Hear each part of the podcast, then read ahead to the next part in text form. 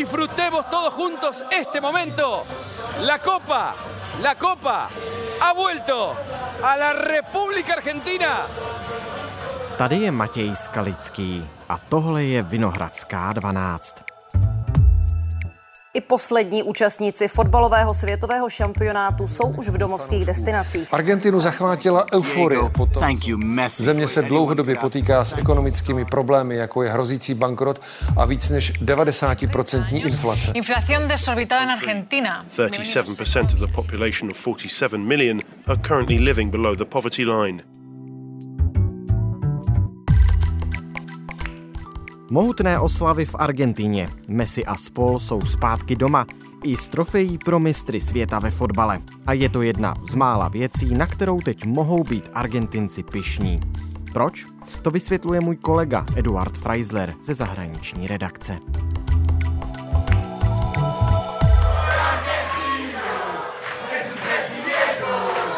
Dnes je středa, 21. prosince.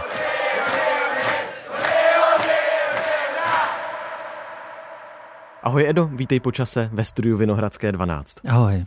Prosím tě, dá se vůbec nějak popsat, tak jak ty znáš tu argentinskou mentalitu, jak se asi teď cítí běžný Argentinec po tom, co argentinský tým po 630 letech po 630 letech vyhrál mistrovství světa ve fotbalu. To musí být neuvěřitelná euforie. Eh, já myslím, že tam teďka dochází k davovému šílenství, že Argentinci jsou teďka nejšťastnější možná lidi na planetě.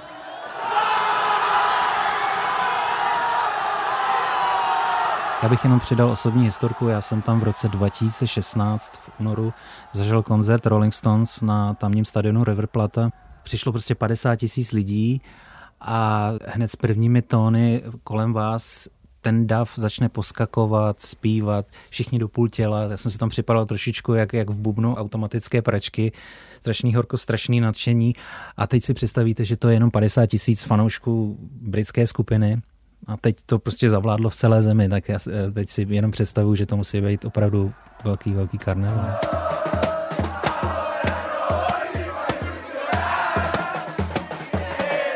Já jsem viděl jenom pár videí na sociálních sítích, ve velkých světových médiích, fotografie. To jsou opravdu desetitisíce, v některých velkých městech i stovky tisíc lidí na náměstí a slaví, slaví, slaví. Hmm, v centru Buenos Aires, kde je ten známý, jestli si posluchači vybaví takový obelisk, který připomíná ten obelisk, který je ve Washington DC, tak tam je Avenida 9. července, ta je zhruba 3 km dlouhá, 140 metrů široká. Mhm, velký má, má 12 pruhů a ten byl celý naplněn lidmi při finále i při ostatních zápasech. Ale na, lidi tam byli prostě namačkaný a sledovali ty zápasy. Tak si umíte představit, že opravdu tím fotbalem žili. Já bych tam ještě doplnil, tady nejde jenom o to, že mm, ti Argentinci si oblíknou reprezentační dresy a jdou do barů a restaurací a, a fandí. A tam je to trošku hlubší. Oni jsou eh, Argentinci hodně, hodně pověrčiví. A teďka během toho mistrovství světa, oni tam mají takový termín, kterému říkají kávalas mm-hmm. což je takový soubor pověr, kterým by se člověk měl vyhýbat. To znamená, dám jenom příklad, když třeba někdo sledoval vítězný zápas, třeba ve sklepě sám v dresu Diego Maradony, na tomhle kanálu s tímhletím zvukem, tak to potom dodržoval při každém zápasu. To znamená, vrátil se do toho sklepa, oblíknul si dres Maradony, dal si ten samý kanál, aby náhodou ten národní tým nějak nepoškodil, nebo jejich největší hvězdu Lionela Messiho. Aha. A dokonce ještě bych přidal, že tam v zemi tisíce čarodejnic, vytvořili takové oltáře, zapalovali svíčky a lili olej do vody, aby zjistili, jestli Argentína vyhraje nebo nevyhraje. Když ten olej eh, šel ke straně, tak to bylo pořádku, ale když ty eh, olejové skvrny se dostaly do středu, tak měli obavy z toho, že ten tým nevyhraje a stalo se jim to před finále s Francií a tvrdili, že problém byl eh, Kylian Mbappé, mm-hmm. který byl tak silný a tak dobrý, že se všechny ty jejich čáry a, a, a máry prostě od něj odrážely. Mm. Tak vidíte, že ta země opravdu jako tím žije úplně posedlostí ducha, bych tomu mm, řekl. Mm. A ještě možná, že si lidi všimli, že na finále byl francouzský prezident Emmanuel Macron. Ano. A bouřlivě slavil ty góly Kyliana Mbappého, kdy se ten zápas celý zdramatizoval. Mnozí mluví o tom, že to byl nejlepší zápas finále světového Jasně, šampionátu to, v historii. To asi jo, abych to nechal na sportácích, mně se to líbilo, ale ten um, Alberto Fernández, uh, argentinský prezident, prezident hmm. se neobjevil, tak samozřejmě tisk spekuloval o tom, jestli je to kvůli té špatné ekonomické situaci, kterou se Argentina teďka prochází, nebo jestli je to kvůli jeho víceprezidence, kterou teďka soud odsoudil na 6 let do vězení za korupci. A jeho odpověď byla, ne, ne, ne, já dodržuju kábalas, já dodržuju ten soubor těch pověr a já jsem nepřijel na žádný ten zápas a my jsme vyhrávali, takže tam nepřijedu, abych náhodou nepoškodil národní tým. No, fotbal v Argentině to je velká věc asi, že? Často se říká, že je to Brazílie, že v Brazílii je fotbal náboženství, ale Argentina je na tom podle mě úplně stejně. To je prostě sport číslo jedna. Když jsem žil v New Yorku, tak jsem tam pracoval na jednom baru, steakhouse, který patřil Argentínci a bylo to během mistrovství světa v Brazílii 2014, mm-hmm. kdy mhm. Argentina tak smolně prohrála ve finále s Německem. A to byl takový rozšafný člověk, který rád prostě si dal ten steak a dal to pití a, a taky mi řekl jednu takovou hezkou větu, že, že když ten Messi prostě běží s tím balonem, že s ním běží celá ta země. Messi held up by Guardiol. Messi away from Guardiol prostě mu tak fandí, aby se prokličkoval ten gol dál a že to je prostě dech beroucí a že to je jedna z mála věcí, na kterou Argentinci teďka můžou být opravdu pišní a naplňuje to opravdu radostí.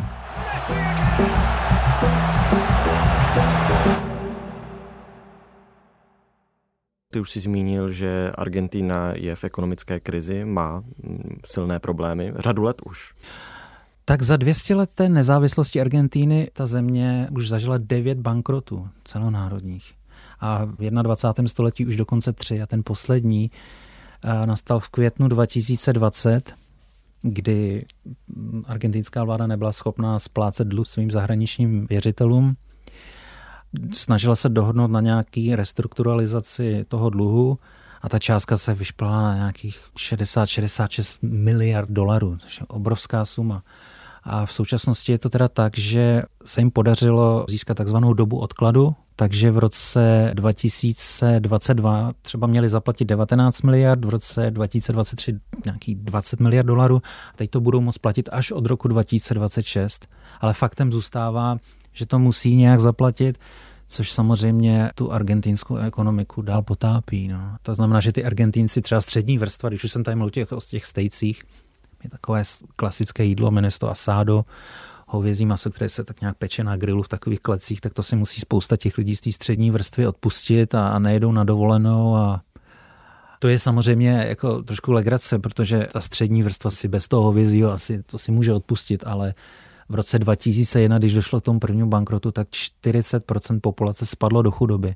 No a tam už jde prostě o to, jak se vůbec uživit.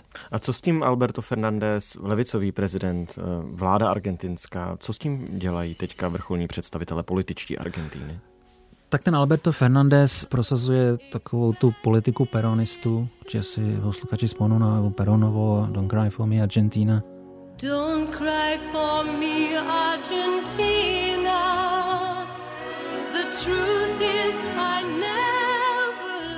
Je to středolevicový politik, a on teďka vyjednal tu restrukturalizaci toho dluhu, ale jeho vláda samozřejmě vsází na to, že se pokusí co nejvíc utrácet. Aby těm lidem nějaké ty peníze přihrála.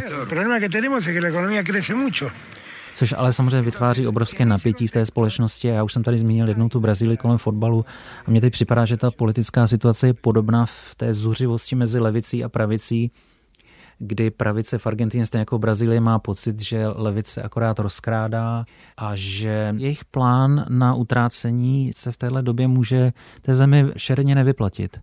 Protože země právě, že jo, zažila taky covid, taky měla karanténu a je tam obrovská inflace, takže prostě pravice má za to, my nemáme peníze na to, aby jsme teďka nalili do té společnosti peníze a opravdu skončíme jako nějaká Venezuela třeba. Mm-hmm. A to se děje jak v Brazílii, tak v Argentíně. A to jsou, pardon, Edo, to hmm. jsou ty ekonomické problémy. Hmm. A předpokládám, že stejně jako v každé jiné jihoamerické zemi asi bují korupce. Já bych asi připomněl případ Kristiny Kirchner. Kristýna Kirchnerová je viceprezidentka současná Argentíny, bývalá prezidentka a ta právě za korupci jí teďka soud odsoudil na 6 let do vězení. Ona samozřejmě má ještě imunitu, protože je pořád v tom úřadu a uvidíme, jestli do toho vězení vůbec bude ale to znovu ukazuje na takovou až nenávist a nevraživost mezi levicí a pravicí a navíc tam do toho vstupuje soud, který je často buď s levicí nebo s pravicí. Condenar a Cristina Elizabeth Fernández de Kirchner a la pena de seis años de prisión. Argentinská viceprezidentka čelí šesti letům za mřížemi. El delito de administración fraudulenta en perjuicio de la administración pública. Soud přidal ještě do životní zákaz veřejné činnosti. No, no, no, no. Hablo fundamentalmente de nosotros, del peronismo, de los que tenemos un compromiso con los derechos de la gente. Hay... Bývalá první dáma Argentiny byla nepravomocně odsouzena za manipulace se státními zakázkami a uplatkářství. Současný verdikt považuje za spiknutí. Mafia y Estado paralelo. Eso es lo que está pasando en la Argentina y eso es lo que hoy me condenó. To je případ jak Argentíny, tak té Brazílii a jak víme, tak Inácio Lula da Silva v Brazílii taky strávil za korupci 580 dní. Už jsme se o tom bavili společně tady. Ano, levice Brazílie má za to, že to byl komplot, že to bylo sinscenované a že ten prokurátor byl pravičák, spojené s Jaira Bolsonaro, odcházejícího prezidenta Brazílie, krajně pravicového a Kristýna Kirchner v Argentíně reaguje úplně stejně, politicky zinscenované, dokonce ty soudce označila za popravčí četu mm-hmm. a za mafiány. A že prostě ta levice měla udělat všechno pro to, aby na ten stolec dosadila svoje soudce že ta země, jak vidíte, jak je i v takové morální krizi, že vlastně neexistuje nezávislá jurisdikce. No, když připomínáš tu Brazílii v této souvislosti, tak i Argentína je možná rozdělená, co se týče společnosti, tak jak jsme o tom společně mluvili u té Brazílie, že prostě polovina populace třeba stojí za viceprezidentkou, polovina ne? E, já si myslím, že je určitě rozdělená, ale e, na druhou stranu Alberto Fernandez toho pravicového jejich prezidenta Macriho porazil o daleko víc procent. V té Brazílii to byly nějaké 2 procenta. Je tam jeden ale zásadní problém. V Brazílii jde i o rasu. Takže Lulu da Silvu volí afrobrazilci, mesticové, prostě ta chudší část společnosti, která většinou se rekrutuje lidí tmavší pleti, ale v Argentině nic takového nemáme. Tam je 97-98% lidí, kteří mají um, evropské kořeny. Jejich předchůdci pocházejí z Itálie, možná taky uh-huh. proto slaví, jak slaví. Ale tam prostě oni nemají tohleto rasové pnutí, tak tam si myslím, že eh, je na tom Argentina vlastně úplně jinak. Ale jinak politicky určitě rozdělená na dva tábory, na dva nesměřitelné tábory. Jaký je ten důvod, že se Argentina tak dlouho točí v té spirále ekonomických problémů? Vždyť ona by mohla být bohatá země. Připomeňme ty neuvěřitelné nerostné zdroje, které má třeba v Patagonii. Má obrovské zásoby lítia a má také zásoby eh, břidlicového plynu a ropy. Problém je ale v tom, že je pořád čistým dovozcem energií. Mm-hmm. A mhm. ty energie teď vyletěly nahoru, jsou drahé a oni to nedokáží vyvážet um, jiným svým artiklem, což je především vývoz hovězího masa. Takže oni jsou pořád vlastně v mínusu a pořád padají spíš do dlu. Oni nedokáží dostatečně vydělat, protože přece jenom sází nejvíc na to zemědělství, podobně jako Brazílie, která dlouhá léta a stále to taky je producentem potravin, kávy, bavlny, cukru. Je to takový jenom vývozce vlastně surovin a zemědělský produktů. Argentina je tom podobně, i když ten její průmysl je více diverzifikovaný, ale když si to mm, teda dáme na nějaký má dáti dal, tak eh, to, co oni musí platit za dovoz energie, aby měli teplo, aby měli palivo, tak to nestačí vyrovnat tím, že pošlou eh, prostě hovězí maso do světa.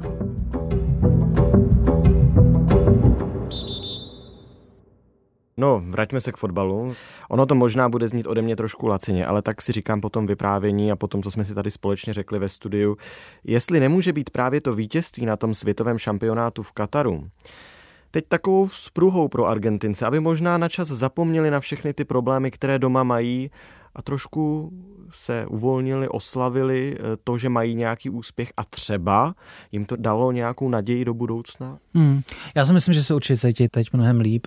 Já jsem v posledních dnech s pár Argentinci mluvil po telefonu a oni to vítězství označili za trošku protrpěné, protože, jak dobře víme, vedli 2-0, Francie srovnala na 2-2 v prodloužení, Lionel Messi dával góla na 3-2, ale znovu prostě Francie vyrovnala, takže se muselo jít až do penalt.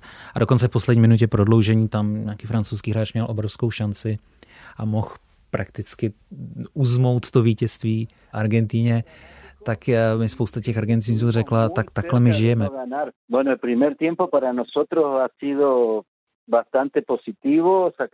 Vypadá to, že bychom mohli dosáhnout už konečně nějakého úspěchu. Ale vždycky nám to někdo veme nějaké okolnosti a nikdy prostě eh, se k tomu nedostaneme, takže si to vždycky musíme vytrpět.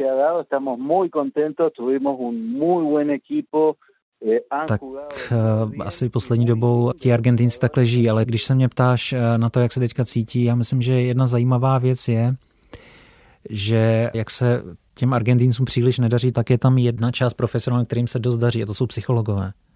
A podle Světové zdravotnické organizace Argentina má dnes na 100 000 obyvatel nejvíc psychologů, asi zhruba 200-220. V porovnání třeba Spojené státy, nějaké číslo 30, a jenom připomenu, že populace Argentiny je 47 milionů a v Americe žije přes 330 milionů lidí. A podle průzkumu, který jsem teďka četl z Univerzity Buenos Aires, tak tam chodí všechny věkové skupiny, ale co je nejvíc zarážející, že mladá generace do 29 let tak skloňuje skoro kolektivně to, že mají strach o svoji budoucnost. Že prostě v té zemi není žádná perspektiva, že nevydělají, že, že nedostudují, že nebudou moc cestovat, že si nebudou moc prostě ten život užívat. Tak uh, možná, že tohleto vítězství jim trošičku psychicky uleví a aspoň chvilku do nich nalije nějaké pozitivní myšlení. Hmm. No kromě psychologů se daří taky fotbalistům.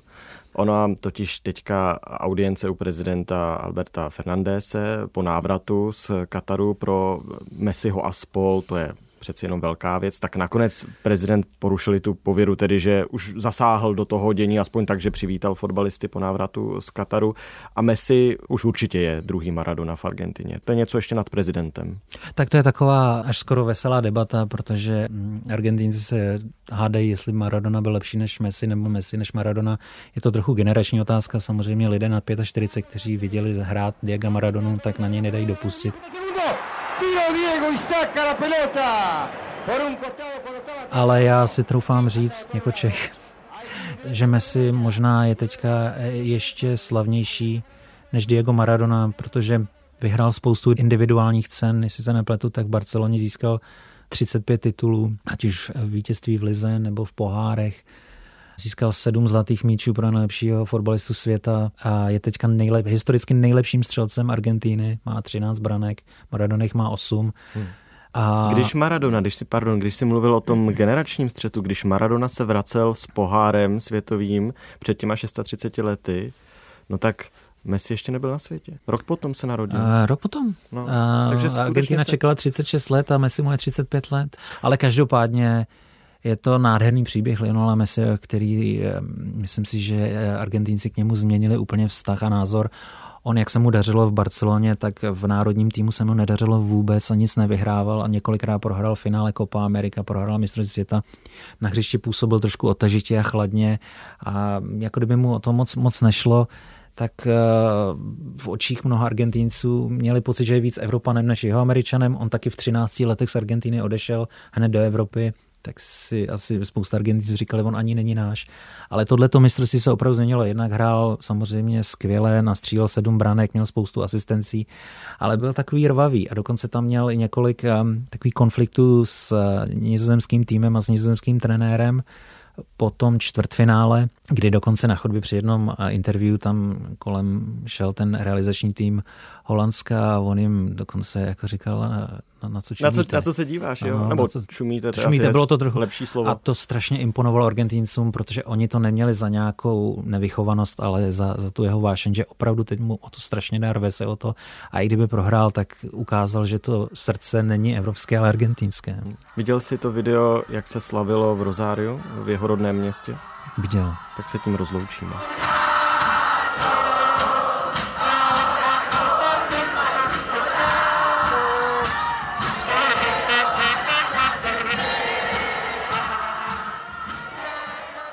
Edo, moc díky, že jsme o tom tady společně mohli mluvit.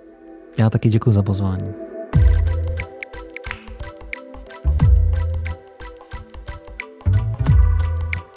Tohle už je všechno z Vinohradské 12, z pravodajského podcastu Českého rozhlasu.